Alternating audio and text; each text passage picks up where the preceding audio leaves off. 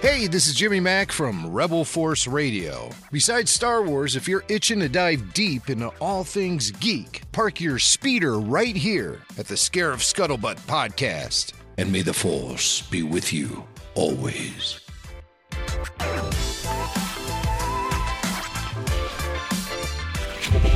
This podcast is a member of the Red 5 Network. For more Red 5 Network podcasts and content creators, visit bio.link slash red 5. Scuttlebutt. Hey, this is Dave from What Does Star Wars Mean to You? And right now, you're listening to the Scarif Scuttlebutt podcast, right here on the Red 5 Network.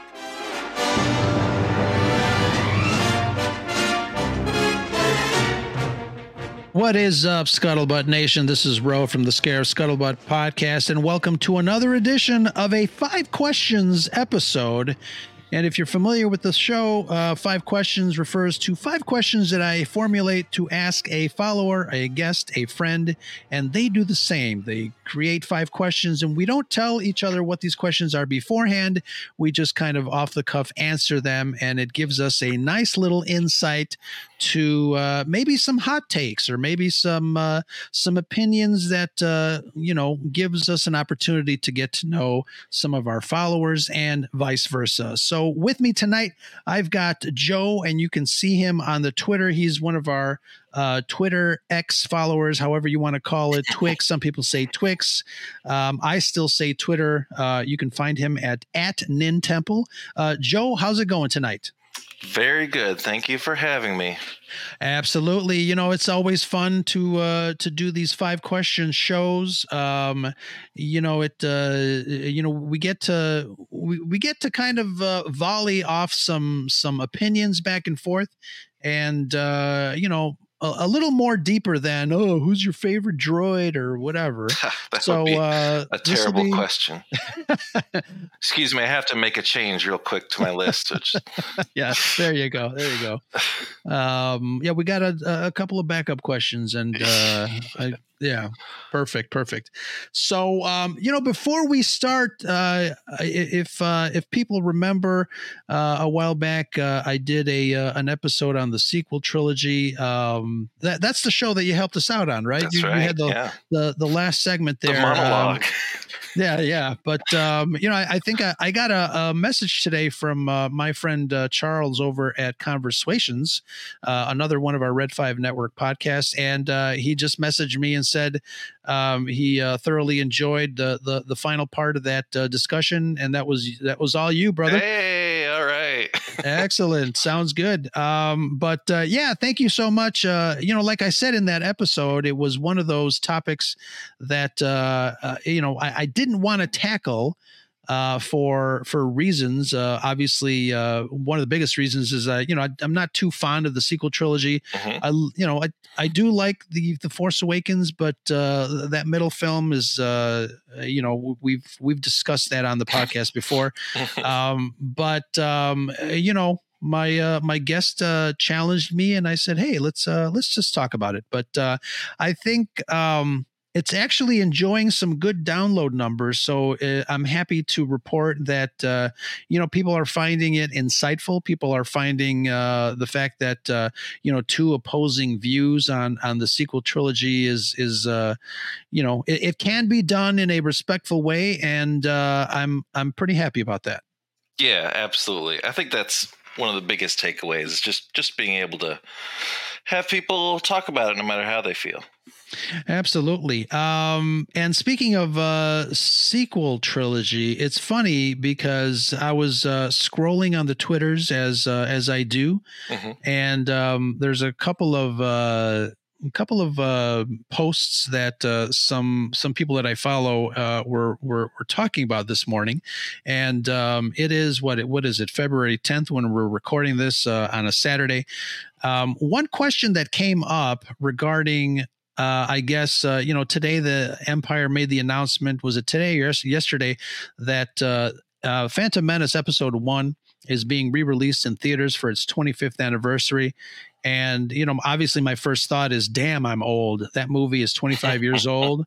Mhm. Hol- holy crap! Um, but uh, you know, obviously, a lot of people um, enjoy that movie. A lot of people went to go see it in the theater. I, I obviously posted a couple of pictures of 1999 when young Ro was in Los Angeles, uh, waiting in line for two nights to see that movie as well.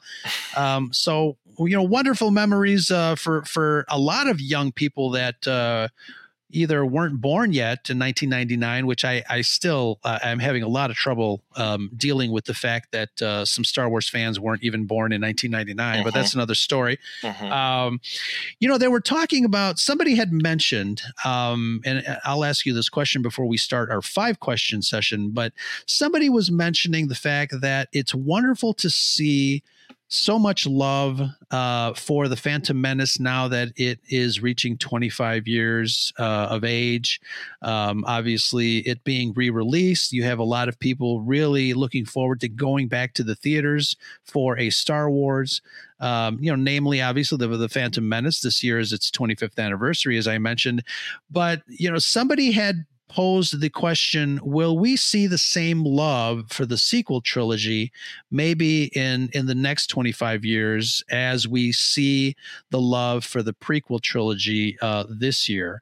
Um, i've got my thoughts but i wanted to get your thoughts on that question specifically and then uh, and then we can kind of roll into it. But what do you think? Are we going to see love for the sequels in 25 years? I- you know, so the the first factor I mentioned during my little monologue, which is if they manage to make like some animated series, or I don't know if the, if you could do it in live action, but something auxiliary that kind of retroactively boosts, you know, fills in some of the gaps, some of the things that people were felt were missing or didn't get answers for or got unsatisfactory answers that would go a long way because I think that helped with the prequels.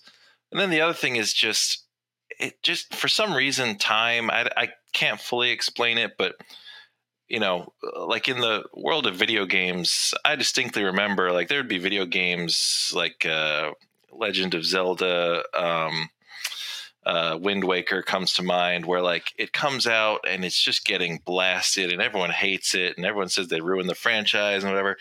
And then it's like it'd be like five or ten years later, and people completely forget that those opinions were even out there, and they just act like it was an instant classic, and everyone always loved it. So sure I feel like that can have. It's it seems like it does often happen. I don't, but I don't have a great explanation as to why.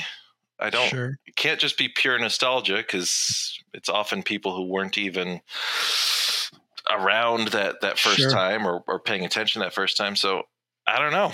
Uh, that it seems to happen. It seems possible. Yeah, I um I'm gonna try to stay healthy and live another 25 uh, years to see where the sequel trilogy fans fall. Mm. Um, it's it's funny because I you know I, I really am curious. Um, I don't know. I I would I would want to say that uh, maybe in 20 years there'll be you know uh, another a, another set of new Star Wars movies that people will be fighting about online Exactly. but um yeah i don't know at this point for me i don't think the sequel trilogy um for me at least like i said w- Mhm. could be saved by having a an animated show kind of fill in the blanks but because um I don't know. You know, obviously, I understand the um, the concept of Luke Skywalker. You know, kind of being disgruntled and going off on an island, et cetera, et cetera. I'm not sure if a cartoon uh, or an animated story is gonna kind of make me believe that that was the right move. It's time for the Jedi to end.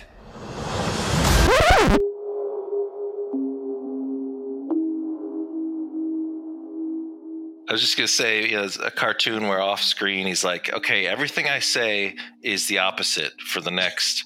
Everything I say to Rey is just I'm only kidding." And then he, you know, that would do it, right? Right. Exactly. Oh my God.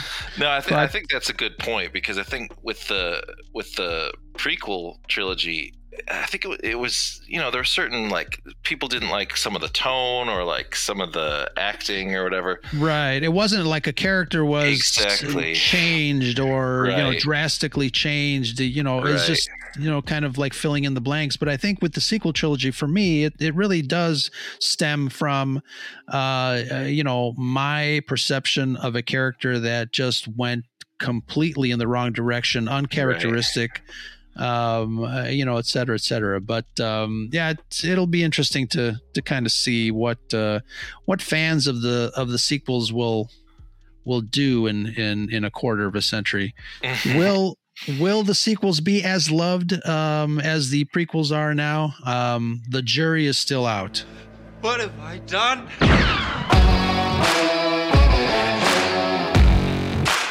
Hey, friends, just a quick reminder if you enjoy our content and don't want to commit to a Patreon tier, you can show your love in other ways. Oh, yeah. Of course, you can take advantage of our merchandise store at TeePublic, where we've got cool designs from all across the Red 5 network. Look for sale announcements and save up to 30 to 35% on all our merchandise. Oh, nice. And there's also a very convenient way to help support the channel. As you know, coffee is our friend. It keeps us going. You can show your appreciation by heading over to buymeacoffee.com slash scarif. Buymeacoffee.com slash scarif. Any amount starting at five bucks, a one-time treat for us to help with all the stuff it takes to maintain the quality you deserve. And remember, it's always sunny on Scarif, and that's the scuttlebutt. And pass the cream, please. Hi, this is Sean from Extra Star Wars, Oh. and you're listening to the Scarif Scuttlebutt.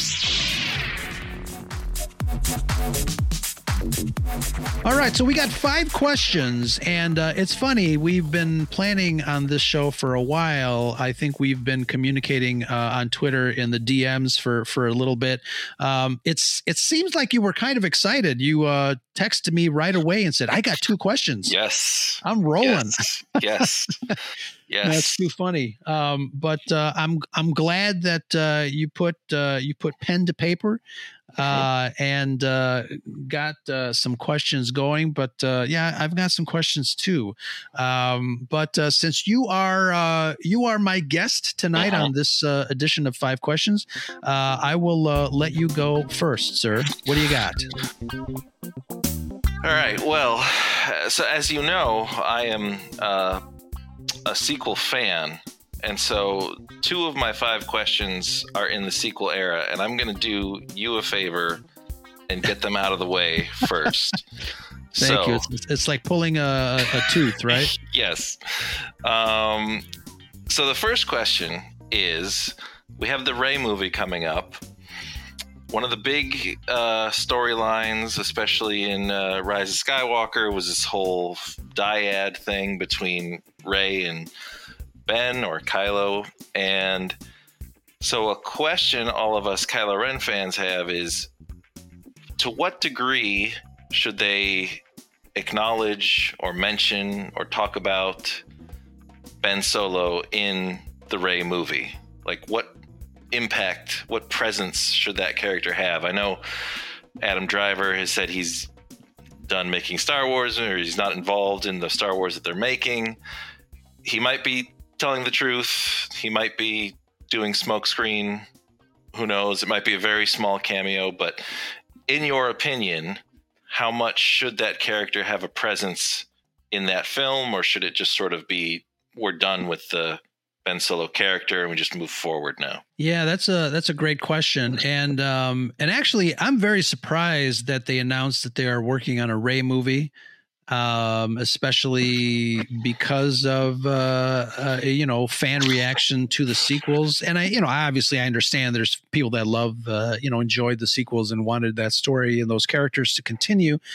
Um, nevertheless, I think. Um, you know, it, it would make narrative sense, obviously, for Rey to somehow acknowledge uh, Ben Solo in, in some way. Um, I, you know, I don't want it to turn into, you know, someone saying somehow Ben Solo returned, um, and I hope that doesn't happen.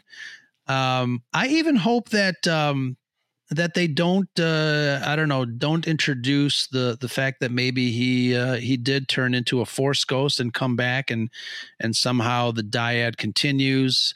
Um i think uh that would be too dangerous uh you know creatively narratively i think if they're going to do a, a Rey movie i really do think that they probably should kind of start from scratch uh start with a new story get some new characters in there and uh you know clean house a little bit um, when it comes to, you know, whatever it is that this character is going to do to reestablish the Jedi.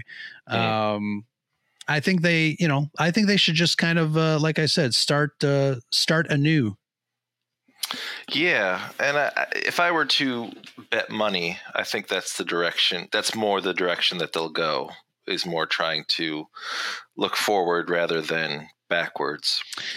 Yeah, because obviously, you know, Lucasfilm obviously recognizes that some fans uh, were not too crazy about the sequels for for X, Y, and Z reasons, um, and I do think that uh, you know.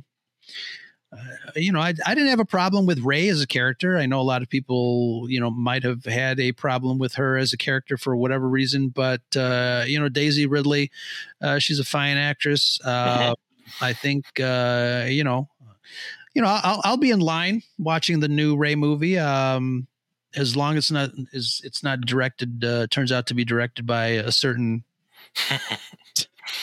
Shit. You, you, I will. Di- I will digress if I go down that rabbit hole. you you haven't said the name of the movie.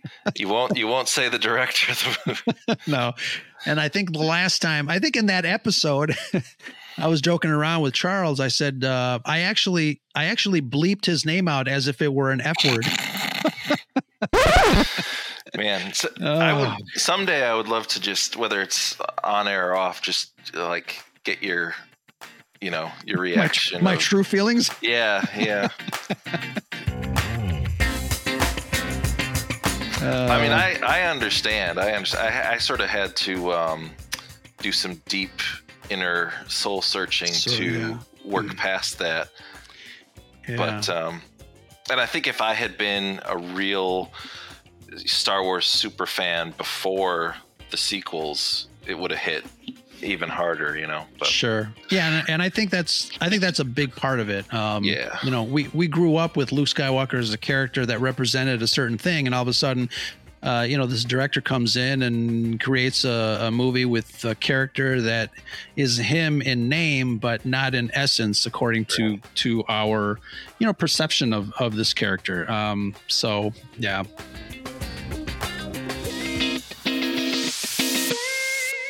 All right. Uh, I got a question for you, yes. and it is this following question here. Um, so a while back, we got some quotes from Liam Neeson, who says uh, Star Wars uh, to him seems like it has been watered down. There's too much, and the franchise isn't special anymore. I do remember the movies being kind of summer blockbuster events, cultural milestones, if you will. Um, but I wanted to ask you do you agree with Neeson's take that there's too much Star Wars? And a Mm. follow up question um, Would you have been okay if George never sold to Disney, finished his trilogy, and then that was it? Nine Mm. movies, and then we're done. Wow. Well, okay. I'm going to have to approach this question uh, kind of subjectively and objectively. Objectively, I think hmm, it might be bad for Star Wars, the amount of content that's coming out and the way that it seems that Disney approaches it as content like capital C content the uh you know the in the in the streaming landscape of we just need to have stuff out there and that it might not matter exactly how how how good it is. Um because I do think that Star Wars is not the you know there's a lot of luster that's been lost off the off the brand um Okay. part part of it is quality part of it is is the quantity. You know, when it's just not as special. Um, Right, and I think uh, the new head or the the returning head uh, of Disney, you know, definitely said, uh, you know, that they were going to c- concentrate on quality versus quantity. right. Um, you know, I, so that that that is uh, kind of the the term to go with nowadays. But um, all right, no, sorry, go ahead. Yeah, well, so so that's objectively. Subjectively, I I don't do well with big with big huge sort of gaps. Like I I usually when I get into something, if I wasn't if I hadn't become a really big fan, I'd probably be okay with you know, say George Lucas does his three more and that's it or something. But I get kind of insatiable when it's something that I really resonate with. Mm-hmm. And so for me, even though I completely recognize that a lot of like the TV shows, there's a lot of imperfections, a lot of things I don't like, but I actually I I just enjoy more that they're there and that they keep coming out and they give us stuff to talk about and give me things to look forward to and that all outweighs the lack of novelty and maybe you know high cinema quality uh for me Hmm. Interesting. yeah Yeah, and it's um I know, you know, as, as Star Wars fans, obviously, I think a lot of us kind of go through the same thing. Um, like you said, I mean, objectively and subjectively. Uh, Mhm. I, I, you know, I personally do feel like uh, Star Wars has been watered down. There is a lot of it out there. Not all of it is, uh, for me, is not uh, top tier. Mhm. And you know, a lot of people may argue that you know Star Wars wasn't hundred percent quality to begin with. It's just fun popcorn fluff. But um, you know, I, I will be the first one to say that a lot of times, uh, you know, my Star Wars is looked through rose-colored glasses because of how um, how I came into the fandom. Obviously, Mhm. being a fan of the original trilogy, um, but it's interesting. You know, I, I I do miss Star Wars being a you know big tent pole item during the summer. Um, I hate the fact that uh, they started releasing Star Wars in December. I think it always belongs in May. But again, I'm Mm. I'm an old purist. Um, so it, it is interesting. I think Liam Neeson's um, quote for me kind of does uh, represent a little bit of how I feel about Star Wars.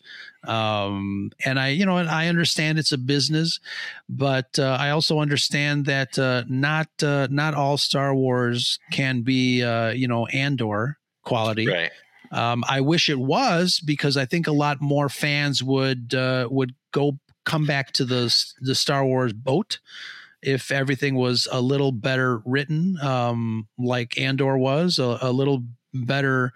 Um, you know, a, a lot more care was taking you know was taken under under consideration when it comes to story character even some of the technical stuff i think um you know i don't know it's uh you know like you said it's it's a weird uh you know angel devil type of situation uh fighting on your shoulder of of how to perceive star wars post disney I mean, I guess even because before you would always have the uh, what's now called legends content, right? So like that Right. kind of kept people fed, so to speak, Sure. right? Because you always Right. had a book or a comic or something that was on the way. So I guess as long as you had that, that would that would help as well. Because I sometimes find it odd, like you know, if it was say when it was just the original three films and, and there would be you know magazines coming out and stuff like that and uh, before the prequels and i just i don't even know what you would like what would you read? What was in those right magazines? Like sure. And, hey and again remember it- this scene? Right yeah. Remember here's a making of this scene. Yes.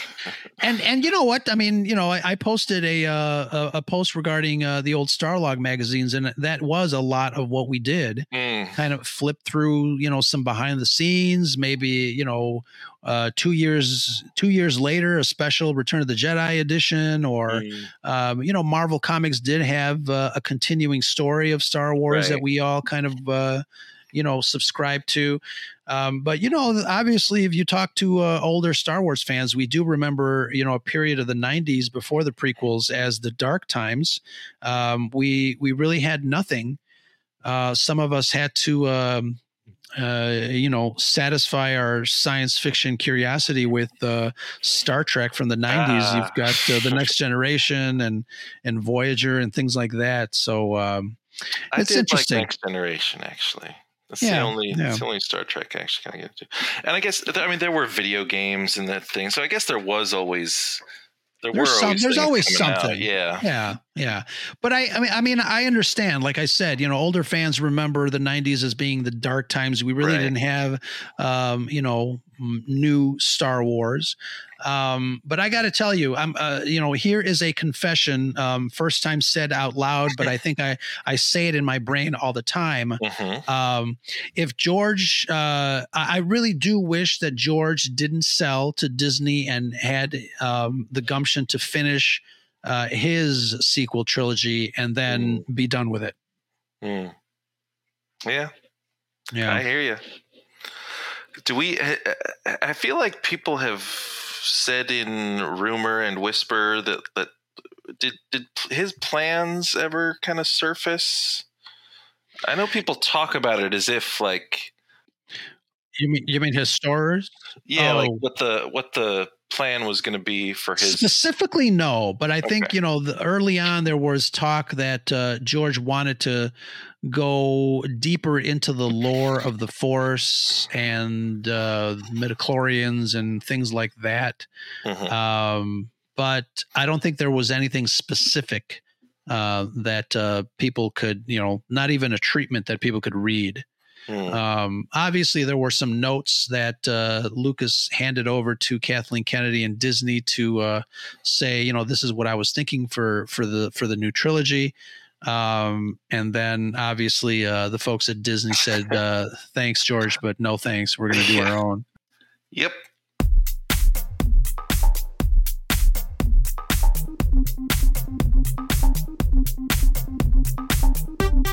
All right, so next question. What do you got for me? Question two.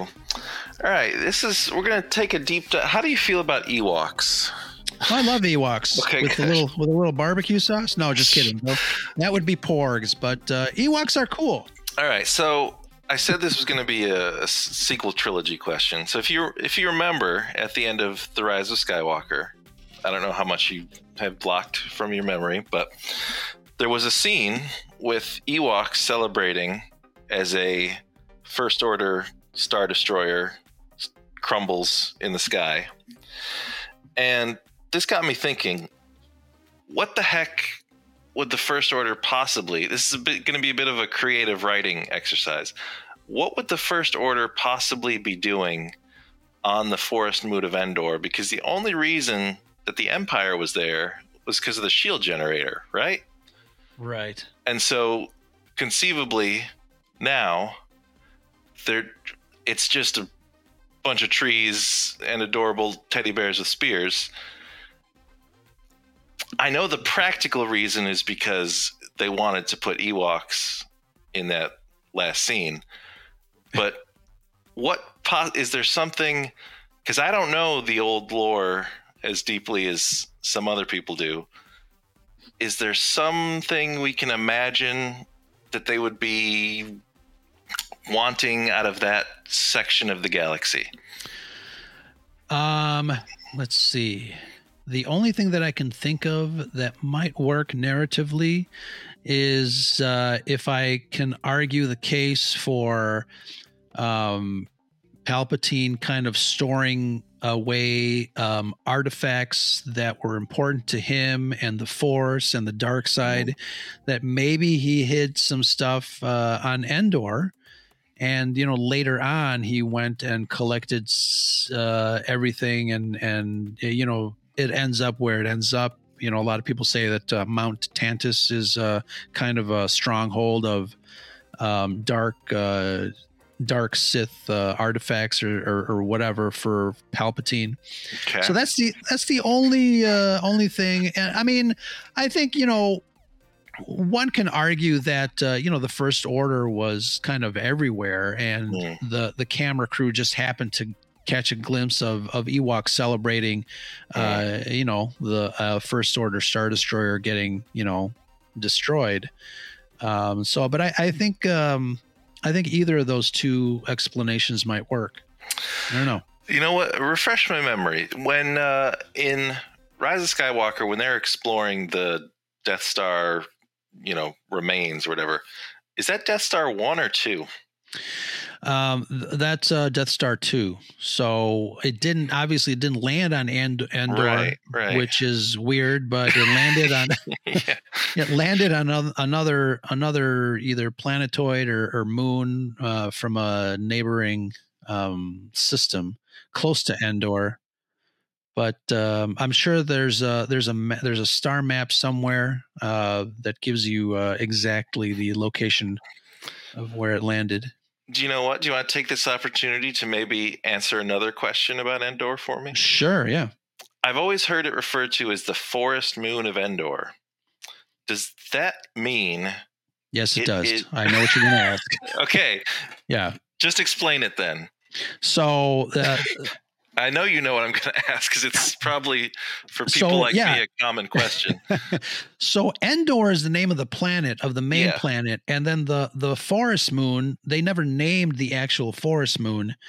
Um, it's obviously it's it's a moon that's surrounded. Um, that's sur- that has an orbit on Endor. right. Um, so yeah, it's it's a little confusing because you know in in passing, you know you, you hear that line, the forest Right. moon Endor. Yeah. um, but it's it's actually a moon that happens to be populated by forests that is surrounding the planet of Endor. Okay. And it has never been named in canon or Um, I'm not sure if if it's been named possibly in a novel somewhere. Um, it, it might have been, but uh, gotta check the Ewoks cartoon series from Yeah. the 80s. could be, or you know, head on over to uh, our friends over at Wikipedia and uh, and see if uh, if that's named. But um, I have heard people ask that question or talk about that. So uh, Mm. yeah, it's too funny. All right. Well, what do you got? So science fiction used to be kind of a niche genre. Mhm. Um, you know, for for us science fiction fans, we cowered in basements dressed up as our favorite characters and reciting our favorite lines from movies. Uh, now it seems like um, being a geek is mainstream and everyone wants to be nerdy. Mm. Do you do you feel that the nerd culture won, or do you feel that Oh, opening wow. up the floodgates that kind of uh, uh, or, or do you feel that opening up the floodgates like that kind of ruined the exclusive nature of being a science fiction movie nerd? Wow. That's a that is a hard hitting question. I feel That's, like that's how that's how we do it here at the Scare Yeah. Scuttlebutt podcast. I guess so. Um, huh. I feel like I feel like in a way, God, I don't. It's, I'm gonna give the unsatisfying answer of it's it's both. it is both. I, I you'd probably love for me to give uh, more of a hot take, but because okay, it's definitely a win in that. I mean, I remember up through high school. I mean, I never let on that I played video games or anything like that because I was trying to, you know, maintain my uh, whatever illusion of coolness, you know, whatever paper thin uh, um, shell of a ego I had established. Um, but uh, and so now it's you know, of course, it's much better to be able to just say like hey i'm going to the comic store or hey there's this star wars movie coming out or you know so all of that is is great and um you know i, I don't i think i mentioned i teach college for a living so i'm in contact with you know late teens early 20s people all the time and it's it's really great to see them growing up without any sort of hangups about this stuff and just Yeah. Able to just completely be themselves about you know whatever science fiction or video games or whatever that they're interested in, and I, I think that's great. On the other hand, it is kind of weird because I feel like um, I feel like it is not the case that you know nerds sort of built this uh, empire of geek stuff, and then everyone sort of came on board, and then all the nerds were the kings of this realm. Like I like I don't think that that's what happened. Uh, Really? I, I That- don't I don't feel that way. See, to me, that's a hot take, but go ahead. Oh, okay. No, because I feel like, um, so for instance, like if I point to like, well, who are the most successful Twitch streamers? Again, I'm going back to the video games world. It's all people that look like uh, and talk and act like you know cheerleaders and football players and and stuff. You know, um, I, I won't I won't mention any names in the Star Wars realm, but there's a couple of Star Wars YouTubers that I feel like uh, if there was a Star Wars like fraternity, like you guys would be the, you know, like the two first members. um, and so, and there's really this and I want to be clear, there's nothing like wrong with that. There's no, you know, there's there's no like uh, personality type or certainly appearance that is a prerequisite for being in this domain. But I think that a lot of sci-fi stuff, like when you were talking about you know all the nerdy stuff that people would do sort of at home before i think it was because those people didn't feel like they could go out into public and just sort of be themselves and be uh, appreciated for that whereas i think a lot of these other people can if that makes any sense so Sure.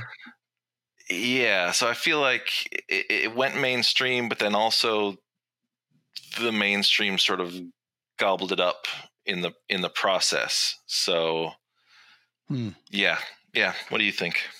Interesting, interesting. So, um, yeah, you know, it it is definitely a good thing that people that have, uh, you know, our proclivity to love the nerd and the geek stuff, uh, to feel more comfortable um, with, uh, you know, with the rest of of their friends or maybe even people that don't uh, don't like sci-fi or comics or anything like that. So it is nice to to have people be comfortable in their own skin per se. Mm-hmm. Um, you had mentioned though that um, that you feel like the older nerds d- uh, weren't the ones that. uh, And let me see if if, I'm getting this correct. Uh.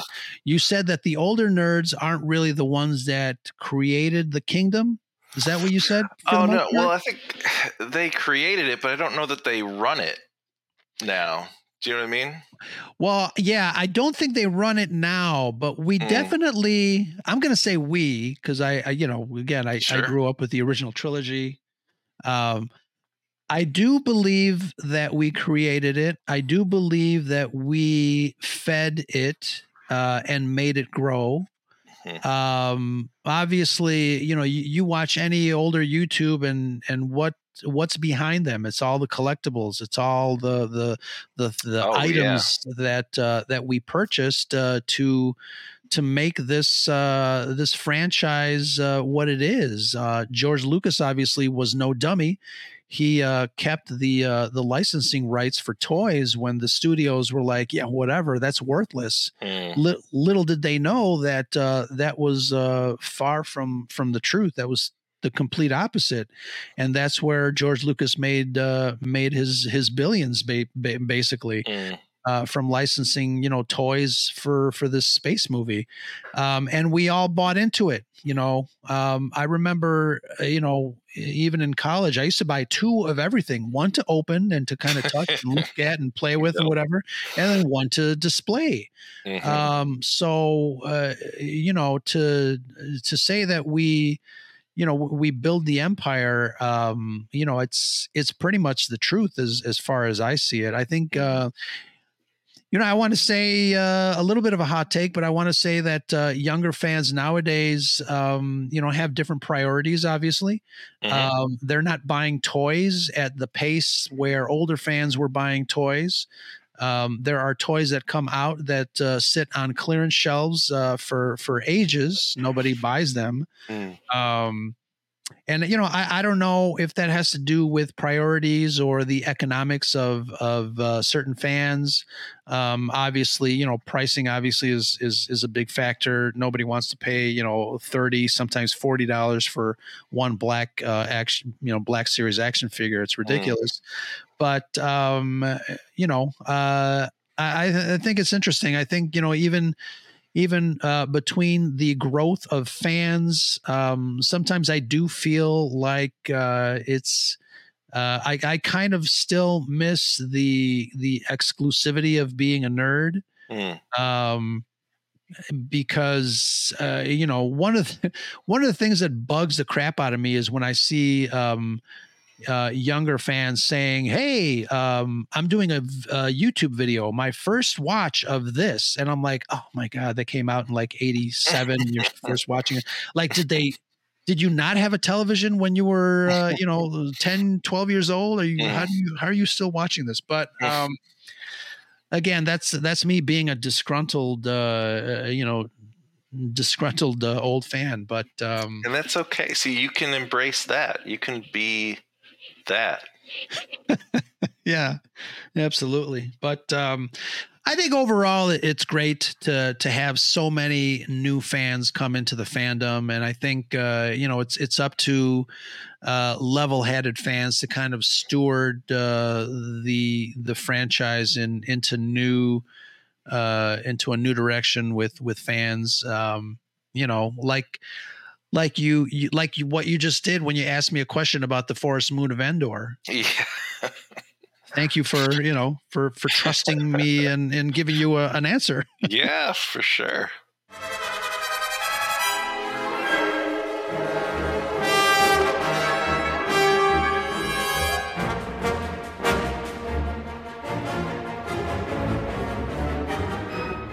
Have an incoming transmission from the Scarif Scuttlebutt hotline, Commander, and we can't withstand a voicemail of this magnitude. Hey, this is Nicholas with the Backyard TARDIS. Uh, just got finished listening to your quick cuts on whether anybody can use the Force. And I wanted to point something out. Uh, everyone's concerned about a situation with Sabine. If she can use the Force, does that mean everybody can use the Force? But there was a line that Huyang said, actually two different lines that he said. Uh, one, he told Sabine that of all the Jedi that he's trained, she had the least aptitude. So he told that directly to her. But also, when he was talking with Ahsoka, he mentioned that that her M count is low beyond the threshold the Jedi would consider training her. And to that, Ahsoka responded, I am no Jedi.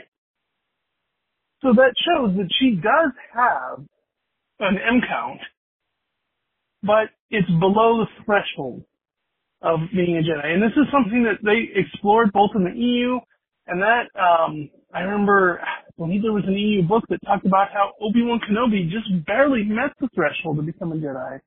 And he had to work extra hard to be as skilled as he was, but proved to be one of the most influential Jedi out there.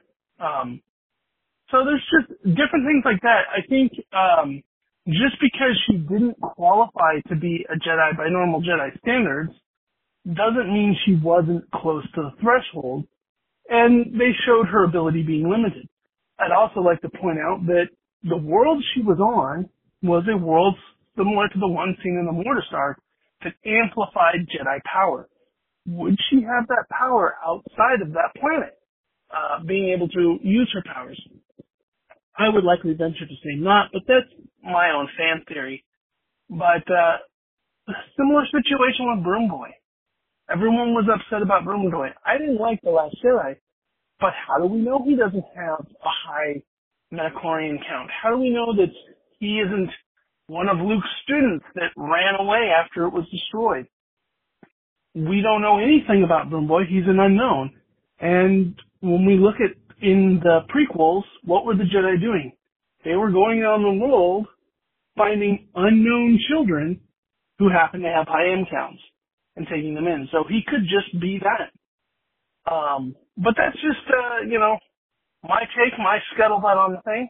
Uh, enjoy the conversation and look forward to more.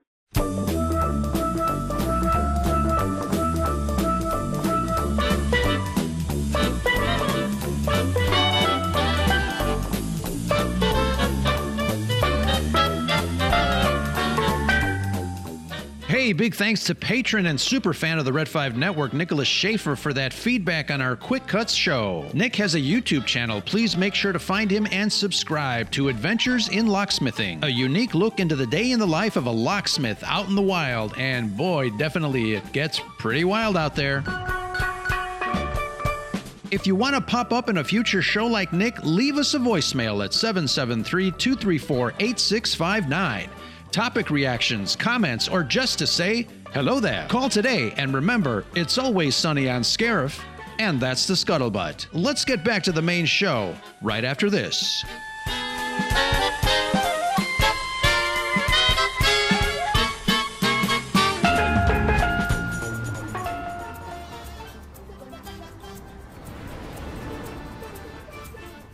Isn't this lovely, dear?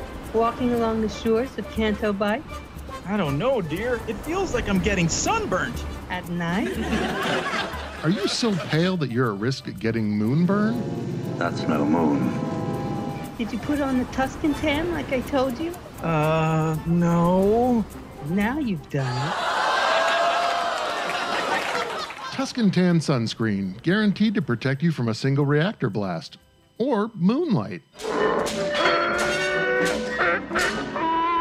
Don't want to end up like Alderaan. Grab a bottle of Tuscan Tan. Tuscan Tan has not been authorized for use on Mustafar.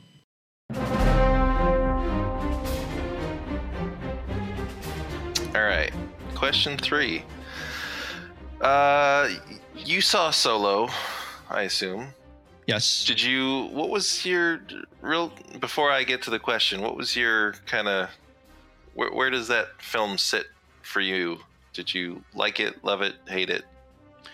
Um, I enjoyed Solo very much. Um, I'm glad I went to go see uh, Solo in the theater. I know a lot of people when it uh, when it finally came on to Disney Plus, uh, a lot of people are saying, "Oh man, this movie was so much fun. I wish I went to go see it in the movie theater.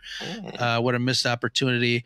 So um, I know Solo was um, was divisive in a way where I remember hearing people say, "We didn't ask for this movie," right? Um, and I, um, I find I find that phrase interesting, and I think uh, I'm I'm I'm doing a podcast on that particular phrase in the future. Mm. We didn't we didn't we didn't ask for this movie, um, but it's uh, and I know again, you know, that was the first Star Wars movie that came out right after the Last Jedi. Mm. and um, you know obviously the fans uh, fans reacted to the last jedi by voting with their wallets and not going to see uh, solo mm. um, as uh, as a choice um, you know, obviously it had a lot of things uh, going against it. Uh, some behind the scenes drama that uh, that didn't help the the film at all. Right. Um, but like I said, I, I, think I enjoyed the movie for what it was. My only uh, my only downfall of the movie is I really didn't um, didn't like. Um, Alden, Al, I can never remember his name. Something like Ehrenreich or something. yeah, I, I, don't think I'm getting it perfect, but yeah but I, wasn't too crazy with his portrayal of, of Han Solo. I right. think, um, uh, you know, people, some people were talking about his the height difference, which I didn't really notice. But I think what really bothered me was uh, the voice. I think mm. in ten in ten years, your voice doesn't change that drastically. I think he should have um, he should have kind of maintained a little bit of the gruffness. Mm. Um, even when we see Han Solo in A New Hope, he's you know he's he's pretty uh, he's uh, he's a man's man, baby. Oh, of course. Um, but I, you know, there were, you know, there were a lot of people that wanted um, uh, the, uh, and I, I don't want to call him an amateur actor, but he has been in some things, mostly yeah, yeah, we can say yeah. an unknown. Um, um, and Gru- uh, well, I forget the first guy's the the first name of the actor, uh, Gruber something Gruber. He was. Uh, uh hold on a second. Now I got to look him up. Um, Gruber. He's a young Anthony Ingruber. If you oh, look up that, yeah, that guy, that guy, the the impersonation guy, right, but yeah. he's been in some movies, and actually, he was in a movie called Madeline, where he plays a young Harrison Ford. no so way. Oh, I didn't it- know that. Yeah, it's uh, it- it's it's actually a very interesting uh, movie, The Age of Adaline. Um, I didn't realize that it was kind of uh, sci-fi-ish um, with uh, with uh, it's it's kind of a period piece, but um, if you get a chance to watch it. Um, I think it's it's worth watching for many reasons. Obviously, Anthony Anthony Ingruber plays a young Harrison Ford. Hmm. Um, the character of Harrison Ford um, is um, enamored by Adaline Adaline um, throughout the the years uh, from being a young um, a young character all the way to being an older character. And uh, in the movie, um, Adaline, the character, she never ages for for you know some weird like sci-fi reasons, but Yeah. it's a it's a very interesting movie again where they cast um, both actors to play the same role at different ages. Wow. So it's not like uh, uh, you know it's a foreign thing to to have asked for um, this casting, and I think Anthony Ingruber. Um, does a really great job in kind of impersonating uh, a Harrison Ford type. Yeah. Um, but um, you know, it is what it is. But uh, yeah, that was the long answer. The short answer is I, you know, I I, really did enjoy Solo. I think I think actually Chewbacca show uh, stole the show. Um, There were some very uh, interesting story points. Uh, obviously, the last um, portion of the movie, how it ended, really surprised me.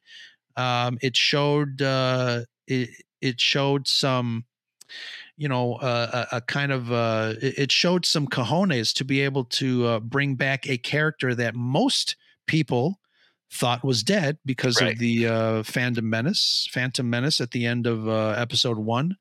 So um, I remember sitting with uh, a couple of my friends that uh, you know are not familiar with the uh, Clone Wars animated shows Mhm. and um, you know everybody had their jaw dropped and was very confused. uh, we had to go out to a bar, a local bar, and I had to explain it to my friends. Mm-hmm. Tell them about the Forest Moon of Endor. Yep. Um, well, so that perfectly segues into my actual question, which is don't we need a sequel to that?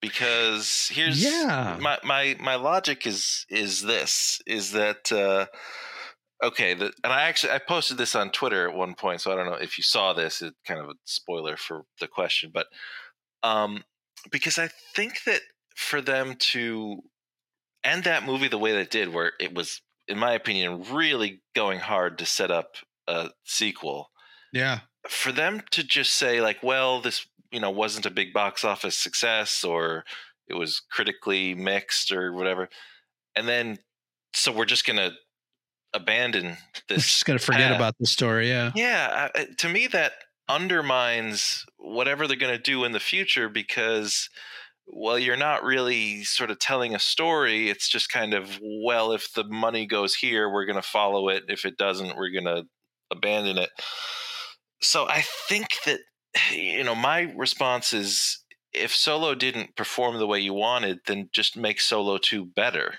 don't not make solo 2 or whatever they were you know we're going to call it if it would Sure. continue in the Lando film or or whatever. So yeah, what do you what do you think about that? Yeah, and I um I think they should actually do what the comic books uh, uh, do uh, from time to time when they sw- they they have kind of an overarching story in different titles, and um almost uh, you know when wha- right before they announced Rogue One, they announced that uh, Star Wars was going to be um, they were going to be doing some uh, standalone movies, uh, almost like an anthology series of Star Wars, where they would take different uh, eras of Star Wars and kind of maybe tell different stories that you know really weren't uh, related to the main saga. And I think they should they should probably still do that. Um, Rogue One, obviously being one of them, and that's one of my favorite. That's my second favorite Star Wars, right after The Empire Strikes Back Oh, interesting.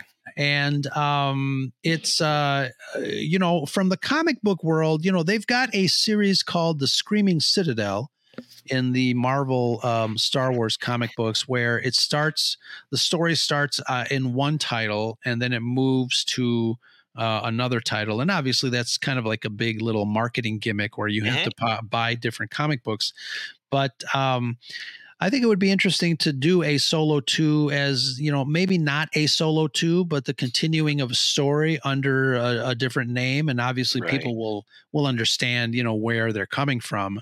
Um, but you know, like you said, I mean, I think. Um, you know doing it better and maybe uh, you know because uh, they have the technology now to maybe do films maybe a little cheaper or uh, you know than than obviously solo cost what it did because of the you know back uh, behind the scenes Mhm. drama the directors and reshoots and all that stuff but you know i think if you craft a well written story or treatment for uh, the continuation of that story i mean they've got all the elements they did release uh, comic books with a little bit of um, of uh, Qi'ra's uh, you know Yeah. inclusion in that world so i uh, i think that um, they they kind of laid all the the building blocks to to create something uh, in the form of a, a second solo movie hmm Yeah, I just I don't know why in, in all of the you know interviews in the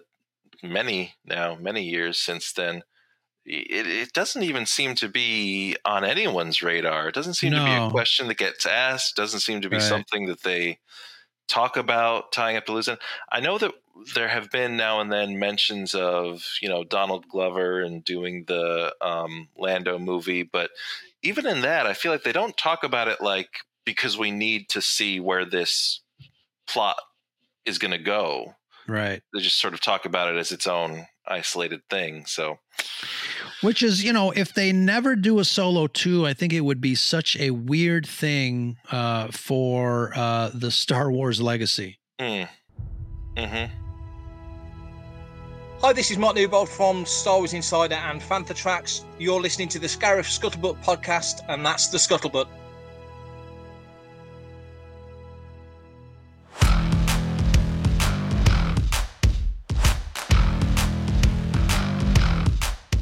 Question three for me. Um, so I covered this question in last week's Quick Cuts, but I wanted to get your take. Um, how important do you feel canon is to Star Wars or any franchise? Do you think that we put too much relevance into it, or is it justified that uh, we tend to require as fans a sense of a narrative structure to our stories? Oh man. Well, this is a question that hits very close to home for me because I am kind of a canon uh, obsessed individual. I actually let me pull up my Excel spreadsheet. Oh my God, you got notes.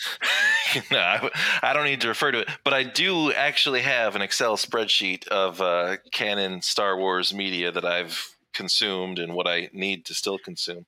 Wow. Be- because it, to me, that's that's everything. That's this is what happened. This is the reality of this universe, and for me, I mean, I don't ever. Um, you know, it, it's not uh, for me. It's not you know that I confuse uh, this fiction with real life. It's not you know, it's not life or death if something gets retconned or or anything like that. But I like to know kind of what pieces we're working with in this universe at all times, and when when the creators start playing fast and loose with that, it that does irk me a little bit because it it sort of feels like uh, you know you're invited into this world and you're told these are the rules of this world, and then if you don't take those rules seriously, you know, within reason, uh, then it's sort of like, what are you asking me to really invest in emotionally? You know, like if you don't care about it that much, what happens? Then why why should I care? That's kind of how I feel about it. I know. I feel like for a lot of people, especially in recent years with you know everything has like a multiverse and what if stories and things.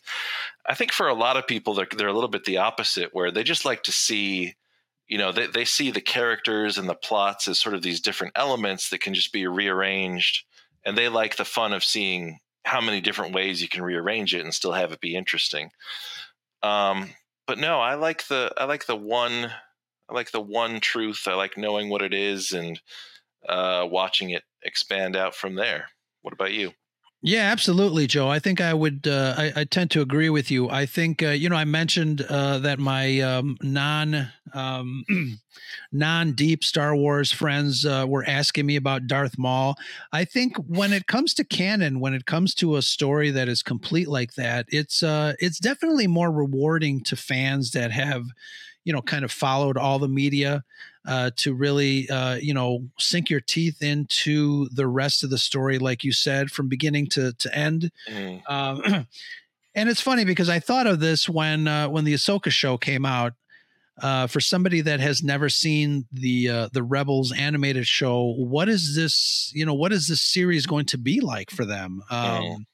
I, I do kind of feel like they did kind of a, a, good job. I actually thought that most of the show was going to be a lot of exposition to kind of catch the casual fan up, but I think they did a, a kind of a decent job in, um, you know, mentioning Ezra and and you know where is Ezra and where's Thrawn and mm-hmm. et cetera, et cetera. Um, but, what is a space whale? Right, exactly. and I, but I, I'm going to have to you know agree with you as far as uh, you know having having kind of a complete story told from beginning to end because uh, I think it does matter. And you know, I understand, like you said, you were talking about the what ifs. Mm. Um, I'm less of a fan of a what if, and and we we did discuss that the what if. Uh, with uh from a certain point askew uh, mm. a couple of episodes ago uh, episodes ago um I'm not a big fan of the what ifs. They're you know they're fine. They're they're what they are. But uh, give me you know give me the continuation of of characters in in a larger uh, you know a larger universe, uh, a story that is cohesive, and uh, I think I I would enjoy that more because there's more of a connection. There's more depth to to a story that you've been following for uh, you know for a long time. It's like real life. I mean you're going to care about uh, you know a friend that you've been friends with for for years more than mm-hmm. somebody you just met uh, off the street. Yeah, I mean, I, I, I watched maybe one and a half episodes of uh, Star Wars Visions, and I love Japanese animation, but I just couldn't get into it because I just felt that no matter how sort of fun or what sort of spectacle was in each episode, ultimately I just kept coming back to like this doesn't matter you know it's, it's, sure yeah you know, so and i and i loved uh i loved visions i i think um I loved the season two of Visions more than the first season, but mm. it's funny you uh, you mentioned uh, you know watching something that doesn't matter. That that's kind of how I feel about a lot of people have been trying to get me to watch the uh, the Orville. Oh, okay. And um, first of all, I uh, people make fun of me because I can't mix my genres. I can't mix science fiction and comedy. And oh, all right. Probably one of the biggest reasons that um, I really don't like that middle uh, sequel movie. But um, you don't think that your mama joke to oh, open yeah. the film was? Uh, don't get me started. oh no.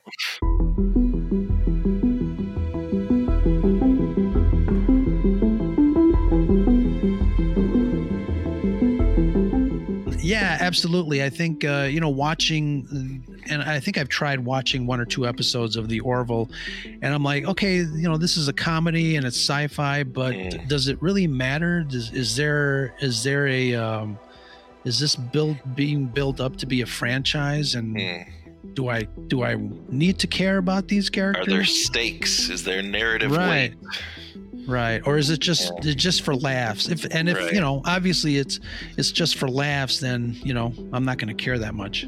Yeah. But yeah that's that's uh that is I, what it is. I think you kind of need to for me i mean I, I can walk both but you need i need to really know going into it what mode to put my my mind in or you know set my tastes to. Yeah absolutely. Because yeah i think the you know some of the Last Jedi comedy. The part of the problem was it was this sort of tone tonal whiplash of you know going back and forth between high drama and then slapstick, practically. So yeah. Anyway, Not, um, my, not, not my thing. yeah. You are on this council, but we do not grant you the rank of master. What? Uh, okay, so my fourth question is, and uh, this question had a lot more, was a lot more interesting 24 hours ago before they uh, announced the uh, re-release of episode one. True or false? Billion dollar idea. Keep the audio track from the original trilogy and/or prequels, but redo the visuals in like a Clone Wars style and put them in theaters. True or false? That would be a a, a, good way for Disney to make money. Um. Wow, that's a good one. Um, will it make money? I think. I think it would make money. Um, I don't know how much. It wouldn't. I don't think it'll like break records. But you know, obviously, the style of that animation. Um, there's a lot of fans of of the Clone Wars. Um, and uh, you know, it definitely would be something different uh, for fans to kind of. Uh, you know enjoy um as far as true or false i, I don't think it'll be a billion dollar you know um venture it would make money um but uh, maybe a modest uh you know uh catering budget for for a, a an upcoming star wars I think maybe another way to phrase this question would be when you think of the original and prequel trilogies. So, like the original trilogy, obviously amazingly ahead of its time visually, but if we're honest, there are some things that are, you know, a little long in the tooth. Watch your words watch your words Yes, right. um, and then the prequels were a little obsessed with, you know, what they thought they could do with computer graphics at the time, and it, you know, it it was really good at the time. But again, it, we've seen great evolution in that. I feel like both of them could benefit from some kind of a new coat of paint that isn't whatever the uh, special editions were trying to be. Uh, so I guess how do you feel about that? Yeah, you know, and then you have to ask yourself, you know, how many special editions do we need to make throughout the years? and I think, um, you know, this is where this is where I might um, have the hot take of, okay, en- enough is enough. Just you know, just just make the new stuff. Mm, Um, and you know, I, I know George Lucas. Um, obviously, he did the special editions. He uh, he released. Uh, well, he wanted to release the the entire collection of the prequels as as in 3D. He only got to do the first movie in 3D, Phantom Menace. Um, but um, yeah, I, I don't know. I I think um, you know we can we can update special effects and graphics till we're blue in the face till you know the end of time but uh you know i think uh they can also survive as products of their time from a cultural relevance sure. and a pop culture rel- relevance i think uh i think you know people need to kind of see that um just to kind of understand uh, I guess where we were uh, as a fandom um, in in 1977, or you know, if you want to use the uh, special editions, what 1991 or 92. Um, so Wasn't it a lot later than that? I feel like wasn't it? uh, uh, or 90, 97, I think it was. yeah, yeah, yeah, Yeah. yeah. There you go. So um, yeah, I I think um, you know enough tinkering. Move on to the new move on to the new stuff. I feel that. Yeah, I get that. Yeah. All right, I got uh question number 4 and this was actually suggested by Charles of Conversations podcast. Uh, again, uh, one of our Red 5 network podcasts. They are the uh, one of the jewels of our uh, network. Um, uh, although the jewel might be a cubic zirconia, but nevertheless, Still pretty. Still pretty.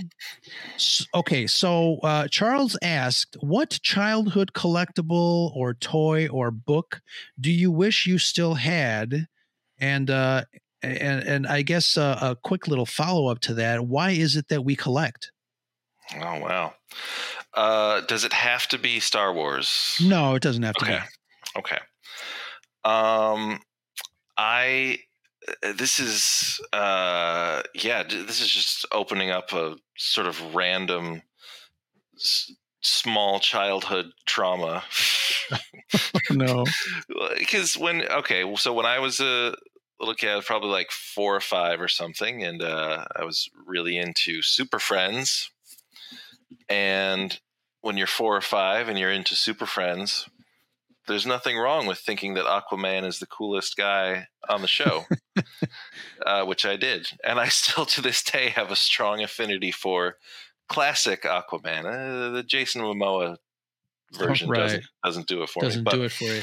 yeah, but anyway, I was playing in a sandbox with my Aquaman action figure, and I buried it. And I went to dig it up, and I never found it. Oh no. I don't even know day. I don't even know how that's possible. This sandbox was not that big. I don't know what happened. One of one of my theories is maybe that another kid like got to it before I did, or Yeah. thought like, "Hey, free toy" or something. So I definitely wish that I still had that little guy because I I loved I loved that toy, and I could buy another one, you know, like buy one of the old ones, but it just it wouldn't be mine, you know. So That's too funny. Wow. um, uh, as do, do you want to answer yours before we get to why we collect, or should I? No, go for it. Okay. Uh, why we collect? I think because I I'm at a time in my life where I'm buying comic books, I'm buying video games, knowing full well I'm not going to get around to reading or playing them for probably years. And so that has caused me to really reevaluate like why am I still buying these things? And I think uh, you know maybe maybe on some super deep level there's some uh, prehistoric uh, sense of hoarding or something that uh, we derive pleasure from but for me I think it's just even if I can't read it or play that thing right now there's still just something there's some joy that I get from just holding it in my hand and looking at it and knowing that it's on the shelf whenever I you know if I get a random three hour break you know the kids go to a birthday party or something and and i can i can sit down with that comic or or game you know and and just knowing that possibility is there uh keeps me happy collecting them Yeah, I um you know I, I tend to agree with you. It's funny because um it's it's it is that connection. It's uh it's you know with, with for me specifically with Star Wars, it's uh and I guess with for a lot of fans and not just Star Wars, with any of the franchises that we love,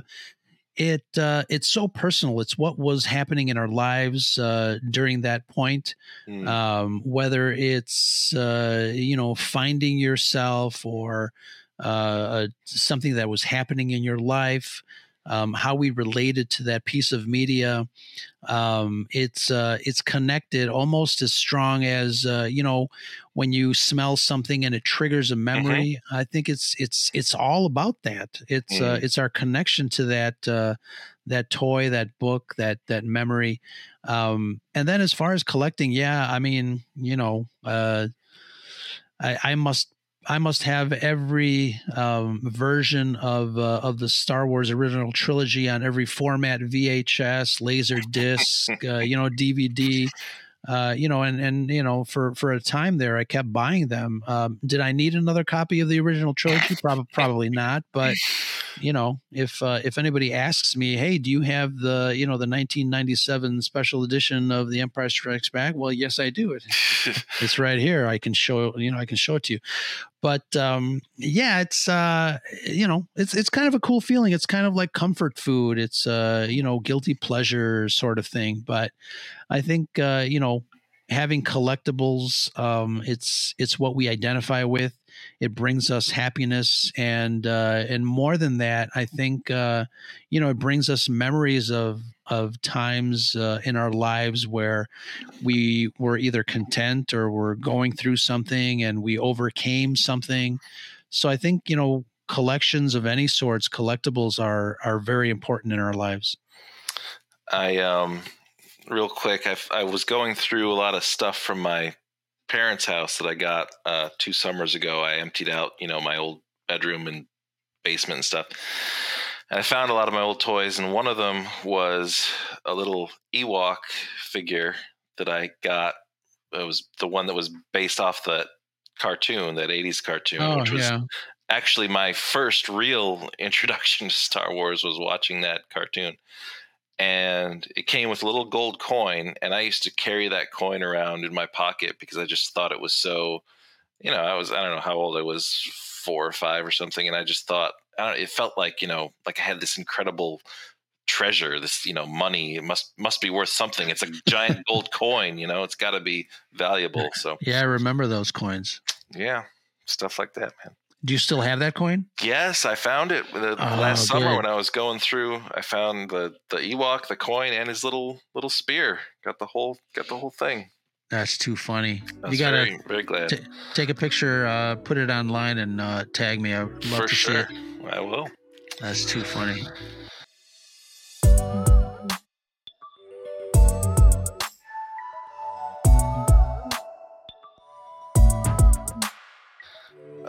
okay, my last question is uh, this has to do with uh, the future of the Ahsoka franchise. Now, I am a registered Kylo Ren fanboy, but um, but the character of Shin on Ahsoka. I don't know if it's that it's that same kind of flavor as Kylo. I don't know, but I get like that same kind of jolt of resonance uh, from that character. So I'm really invested in whatever's going to happen wherever that character is going to go. So my question is, and it might not be in season two. Who knows what's going to happen? But sh- will or should Shin stay sort of this ambiguous, badish character, grayish Jedi, if that's what they're going for? Or will she eventually be a good guy because I don't know. Because that's No. what they seem to do with likable characters. Like if they're popular, they the whole redemption thing they make them good. Yeah, because it's. I mean, she's stuck on that planet. She with all those good guys. Now she did go and uh, recruit those those raiders, right? So she's Mhm. she's gonna make a go at villainy of some kind, I think. But uh, I don't I don't know if that's gonna be. I don't know. I don't know. What do you think? You go first.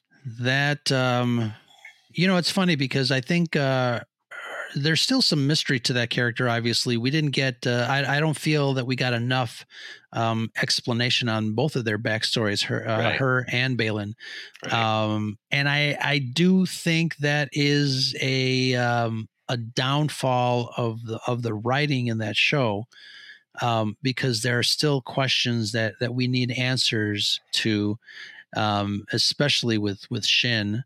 Mm. Um, obviously, uh, you know, I don't know what they're going to do with season two of Ahsoka regarding Baylan. Um, Right. Actor, you know, uh, unfortunately passed away. Um, but um, I feel like those two characters were probably my my favorite for for those particular particular reasons. They were mysterious. We still didn't know, um, but I would have liked to have at least somehow found out a little bit more uh, about Shin. Um, you know why? You know this is. Uh, I'm trying to think timeline wi- wise. How many years is this after? Um, Oh, would you like me to pull up my Excel spreadsheet? Exactly. Please, please do.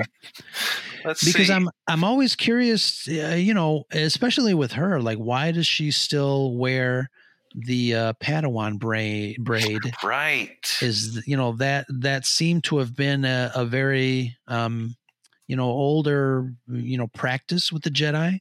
Right. Um, why does she still have it? And I, I unfortunately have a feeling that is that was done more for the fans to identify her as a Padawan rather than a functional you know story element that. Right. Uh, that required a little more thought. Um, unfortunately, I think the you know new Star Wars to me suffers from a lack of of uh, detail oriented structure. Some Mm. George Lucas was very um, you know uh, a, a, a an expert on it. Obviously, he created the universe and he wanted to kind of pinpoint certain things.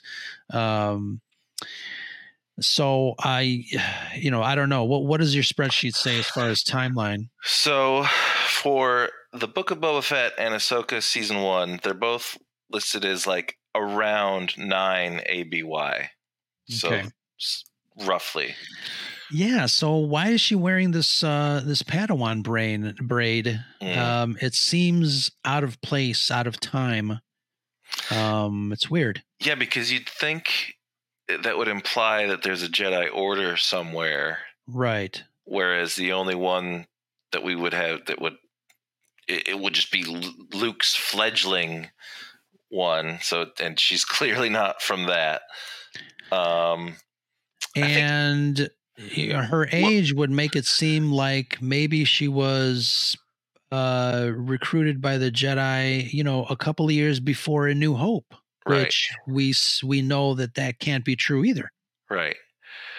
Um, I know one theory was like that Baylan was uh, what a youngling or something that would have escaped, uh, and that that you know maybe he was just so far off doing his own thing that he didn't even really know all that had happened, and he found a force sensitive person and just thought like, well, this is what I'm supposed to do with them is train them in this way and braid their hair like this, but. uh but yeah, I, th- I think that's probably all we have in that. And, and obviously, he's because his whole thing is seeking power, right? I mean, Right. that's the clearest we got as a sense of his motivation is that one line where Sh- I think Shin asks him, like, or someone asks him, like, what are we looking for? Or, and he just says something about like unimaginable power or something like that, Yeah.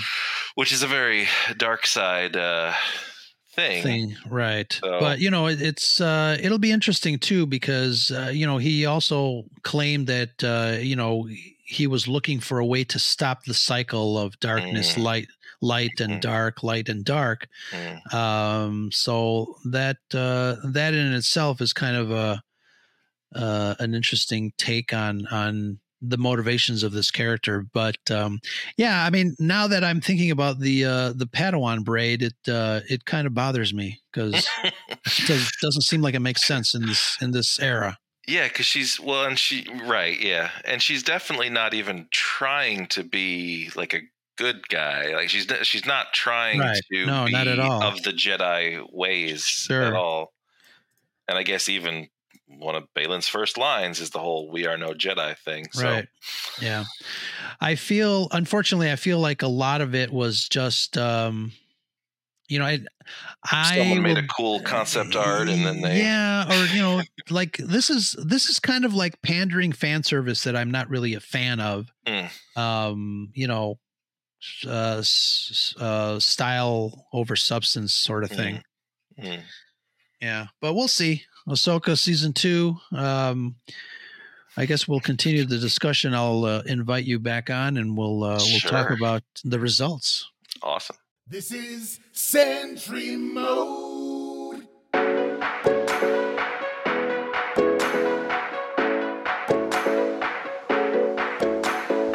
Okay, folks, you heard that jingle. It's time for Sentry Mode here on the Scarif Scuttlebutt podcast. If you're new to the show, Sentry Mode is our little segment where I bring a friend on and I ask them five questions on a certain topic, whether it's all Star Wars or just general nerdery. We've got uh, Nick from NickFlix Podcast here tonight to answer a couple of questions. Nick, how is it going tonight? Good, man. I'm doing good. I'm excited to be on here for these five questions. You sound a little nervous, my friend. no, no, no. Recovering from an uh, emergency appendix uh, removal. So, uh, more like I just don't want to burp or fart while I'm on this. Uh, Excellent. It's a good Well, thing. uh, It's a good thing. It's, it's a a, lot of gas pain you get. But no, I'm ready, man. I'm good. I'm curious what these questions are. Excellent, excellent. So um, I know you're a big movie fan. You know, I just uh, last week we recorded one with Sean, and uh, I, I dealt him all the Star Wars questions. Uh, you, uh, I know you're a Star Wars fan. Um, but uh, I'm going to kind of mix it up a little bit for you because you are into movies in general. One in particular, I know your fandom for Jaws. So, uh, are we ready? Yeah. What's Jaws? I don't know about that. Excellent. All right. Question. Question. Let's uh let's start from uh let's start with question number five and work our way to the big one. All right. Question number five. What movie is this line from and who said it? Here's Johnny. that is uh, Jack Nicholson from The Shining. That is correct. And uh, for for a bonus point, do you know who he's referring to? Who is this Johnny guy? Is that Johnny Carson, right? That's who That is doing? correct. Yeah. yeah, absolutely, absolutely. Johnny Carson. For you young folks, Google him. Ah, great. Yeah, you really should. It's good stuff. yeah, good stuff. All right, question number four. What was the name of the skyscraper in everyone's favorite Christmas movie, Die Hard? Oh, that's uh, Nakatomi Plaza, right? That is correct. Nakatomi Plaza. Yippee ki Excellent. All right. Uh, let's switch things up here. Question number three on Sentry Mode. The Terminator steals clothes from some punks in the original Terminator movie. One of the punks turns into a big star. Who was that? That is Bill Paxton. Absolutely. Yeah, Bill Paxton. Really quick, funny story. He talks about because he's in Aliens. He's got, uh, you know, one of the most famous lines: "Game over, man, game over." Yes. Uh, he talks about his audition with James Cameron, where they gave him big tubes to pretend they were guns, and he goes, "I just ran around his office pretending to shoot aliens." He goes, "That was the audition." He goes, "It was so much fun." But yeah, he is the punk with. I believe he's got spiky hair in the movies. Maybe got like two lines, but yeah, Right.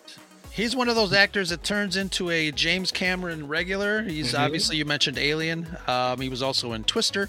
Um, but um, yeah, absolutely, uh, Bill Paxton. Question number two. Here we go. What is the name of the shark in Jaws? It's Bruce off of Bruce. Spielberg's And- lawyer. There you go. That's too funny. Um, yeah, I was going to ask you if you knew the story behind the name because I, I I didn't look it up for this uh, this part, but uh, Steven Spielberg's lawyer, huh? Yeah, yeah, it was like kind of a joke for them. Uh, but it is funny. I heard on a po- another podcast someone re- referenced the shark, and they go, "Yeah, Jaws," like saying the shark's name is Jaws, and it's like, eh, it's close enough. That's funny. All right, excellent. Good uh, good little piece of uh, Jaws trivia there. All right, speaking of Steven Spielberg, so Jaws was one of Steven Spielberg's early films. What was another one of his films where he did uh, sort of a movie stock point trade with his friend George Lucas? That would be Indiana Jones or Raiders of the Lost Ark, correct? Mm, Mm, Wait a minute, hold on. A stop. Oh, wait, wait, wait, wait. You mean like where they like movie point, like points, oh, like box office points. hmm, Is it okay? Hold on. So when So George he- Lucas was doing Star Wars, Okay. Spielberg was doing another film. Ah, uh, Close said- Encounters. There you go. Okay, Close yeah, sorry. I thought it was one they worked on uh, together. But yeah, you're right. You're right. That would make sense because Close Encounters was 78, I believe, and Mm-hmm. Star Wars 77. So So yeah, they were, uh, you know, they're obviously the good close friends. They were trading, you know, movie box office points, and uh, uh, Steven Spielberg said that uh, you know he definitely got the better end of the bargain there. Well, you know, when Star Wars became a hit, that's when Spielberg and Lucas decided to do Raiders and like had a handshake agreement that, hey, if you're gonna do this, you gotta do three. And uh went on to do four, but like it's it's funny how the seventies really shaped movies for a lot for till now, really. It's it was, I think, the most important decade for movies. Absolutely. I think uh, that's actually a good topic. Maybe uh, maybe we can put something together. Uh, Mhm. Shaping the movies of the future. I think Yeah, that's, I- uh, that's good. Yeah. Because I mean, what hasn't pulled from countless movies of the '70s? Like, think about how many sequels and tr- and series have come from movies that started in the '70s from every genre: Alien, Halloween, Star Wars. I guess Yeah. technically The Godfather, because the third one was Sure. 1990. But Yeah. I mean, it's And- it's it's crazy to think. And another little George Lucas George Lucas connection there with The Godfather. Uh, Francis Ford Coppola, Mm-hmm. obviously, obviously they were uh, teamed up together when they were uh, when they formed uh, Zoetrope uh, Studios, and they were kind of in trouble. And George said, uh, "You know, you gotta you gotta do this uh, this movie here. Check out this book by Mario Puzo." And uh, I guess um, Francis Ford Coppola didn't want to do a mob mobster movie, but uh, George said, "Hey, we need to pay the bills." Yeah, and also that's how George got um, uh, American Graffiti was because Francis Ford Coppola was like, "Hey, I want you to direct this movie for me," and it, it went on to be like the fourth highest grossing movie that year, which is pretty crazy because it's was a movie that they made on like no budget and sure and uh, is what started Harrison Ford working with George Lucas. Yep. Excellent. So- oh yeah, we're But, full of uh, knowledge here. Everyone. We're full of knowledge, uh, useless movie knowledge, Yeah. but uh, that's uh, that's why you come to us, and that's Mhm. why uh, you should listen to Nick on Nick NickFlix podcast. Uh, why don't you tell the folks before we wrap up? Uh, why don't you tell the folks where to find you to say hello there? Yeah, so if you wanna, uh, I am at NickFlixPod uh, on Twitter and Instagram. But yeah, if you want to follow and and uh, we could talk about movies, I'm always looking for new guests who enjoy talking about any types of movies. Um, I kind of let the guests pick the topic, and then we just kind of go for. I mean, we we have an idea of what we're talking about, but it's pretty loose and.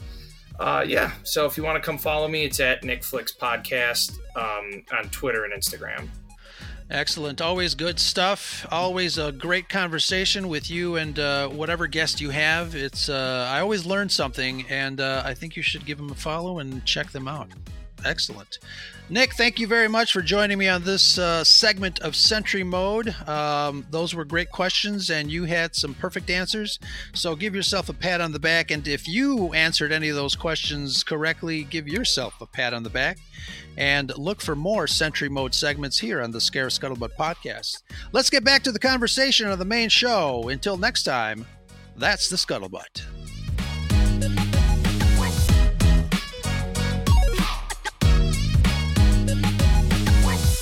All right. So my last question probably should have been my first question because I have a feeling that uh, we can probably talk another hour uh, Oh, no. on this one.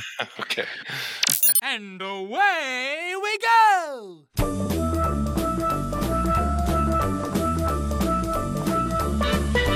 This one again is from uh, one of my followers, Star Wars Cozy Coffee. Oh. And uh, he asks Should the Jedi Order have chosen to stay out of the Clone Wars? What do you think? Okay, so what would that look like then? The idea is that. Um, see, now I need to rewind my entire uh, prequel trilogy knowledge. Um, because the idea then is that, like that, that it wouldn't have led to Darth Vader. Is that what they're getting at? Because the Yes, involvement Right. is what led him to. it- yeah, it clouded, you know, it clouded the, the Force side of the Jedi. it gives Palpatine the opportunity to blame the council for all the bad stuff and Mm-hmm. um and obviously they didn't win per se in their efforts. Uh did you know there was a movie that talked about the Jedi's legacy being that of failure? I don't know if you caught that movie. um so I guess, uh, yeah. I mean, there's all those. I think that it's kind of like, um, well, if that had happened, we wouldn't have more movies. But uh, yeah, as far as whether they should or not, I think I'm gonna say one of the responsibilities of, of, of a Jedi, if I'm understanding the philosophy, is that they have to get involved. That sticking their nose in, whether right or wrong, helpful or not, is kind of part of the part of the deal. So I'm going to say they should have, no matter what. Yeah, I would have to agree with you. And um, you know, even uh, in the Kenobi series, you have uh, the character of uh, Reva, the Inquisitor, that said, uh, "You know how you hunt a Jedi out? You wait for them because they always have to be involved. They always have to, Yeah. you know, try to do the right thing." So I think, um, I think yes, um, they should have stayed in, but uh, maybe be a little bit more focused. Um, I think, uh, you know, we uh you know you talk about the the fog of war and uh, that is true i guess in in in real life as it is in in fictional wars.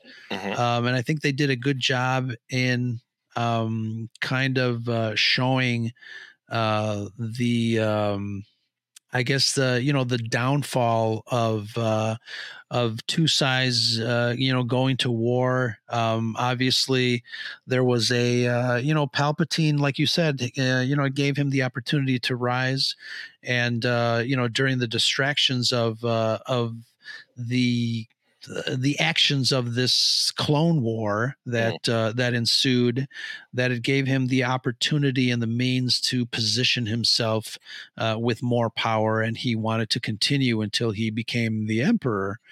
Um, but um, yeah, I mean, uh, you know, it's it's a great question. Um, uh, you know, a lot of people have different answers, uh, obviously, but um, I think uh, you know when it comes down to it, uh, like you said, I think the Jedi Order um, should have become involved uh, in in some way. Um, I don't know if that way, uh, you know, should have been actually, you know, become becoming generals in the actual fight. Um, but um, they certainly should have been, uh, you know, cognizant of the fact that, uh, you know, we're going to get involved, but uh, we got to watch each other's back and uh, maybe be a little bit more focused on um, what uh, you know what the background politics were going to be, and maybe you know open themselves up more to to what was going on behind the scenes, uh, especially because of uh, Palpatine's uh, maneuvering, political maneuvering. I think. Uh, Palpatine to me is uh, one of the most powerful characters in the Star Wars uh, galaxy. Uh, for those reasons, I, I feel that um, you know it's not easy, uh, you know, to uh, to win against anyone that's playing chess the way Palpatine did when all you have is uh, you know uh, a, a couple of pieces of of checkers um, playing pieces when your opponent is is a master you know chess player.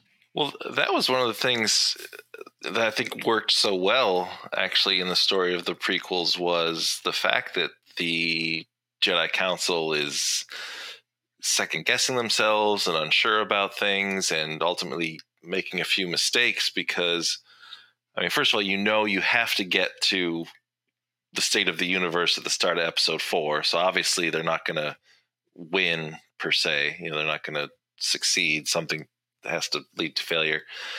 But then, I, you know, I liked the fact that the Jedi were not, you know, perfect and able to see the future, and you know, because then it's more like a superhero kind of story, you know. And I like that Star Wars, to me at least, is usually a little bit more attempting to make these people like real, real humans that you know don't have all the answers and sometimes make mistakes and things. So, um, yeah, I, I think that makes that whole era more interesting. The fact that it was, you know, Palpatine sort of pulling all these strings and then the Jedi trying to keep up, but ultimately being a step behind usually. Sure. Yeah. And it's funny that you mentioned, uh, you know, some movie that uh, claimed that uh, the legacy of the Jedi were failures, but uh, you know, the Jedi existed for centuries before before that. Uh, you know, it was only the last what twenty or thirty years where it all fell apart. So, legacy of failure? I don't think so. Yeah. That's too funny. Well, Joe, this has been a wonderful five questions. I love these uh, these uh, additions, uh, these shows. Uh, it gives us a, a, a nice, uh, you know, way to uh, to talk and, and and discuss back and forth some really great topics and some really great great questions. Um, I hope you had fun. I had a great time. Thank you so much for having me do this. Loved it. This has this has definitely been a blast. Uh, why don't you tell folks where people can uh, find you and say hello there? Yes. So on the Twitter or the X or the Twix or whatever you want to call it, uh, at Nin Temple, N I N Temple. I'll see you there. Excellent. We'll see you there, and we'll see you on the Twits, the Twix, uh, whatever you want to call it. Uh, but uh, yeah, if uh, if you guys are listening and you uh, have your own answers to some of these questions, why don't you give us a uh, call over on the Scarif Scuttlebutt hotline? That is 773 234 8659. Operators are standing by. Call today. Uh, leave a voicemail and we'll play it on a future episode of the Scarif Scuttlebutt podcast. Until next time, this is Ro. That is Joe. Hey, that rhymes. And that's the Scuttlebutt.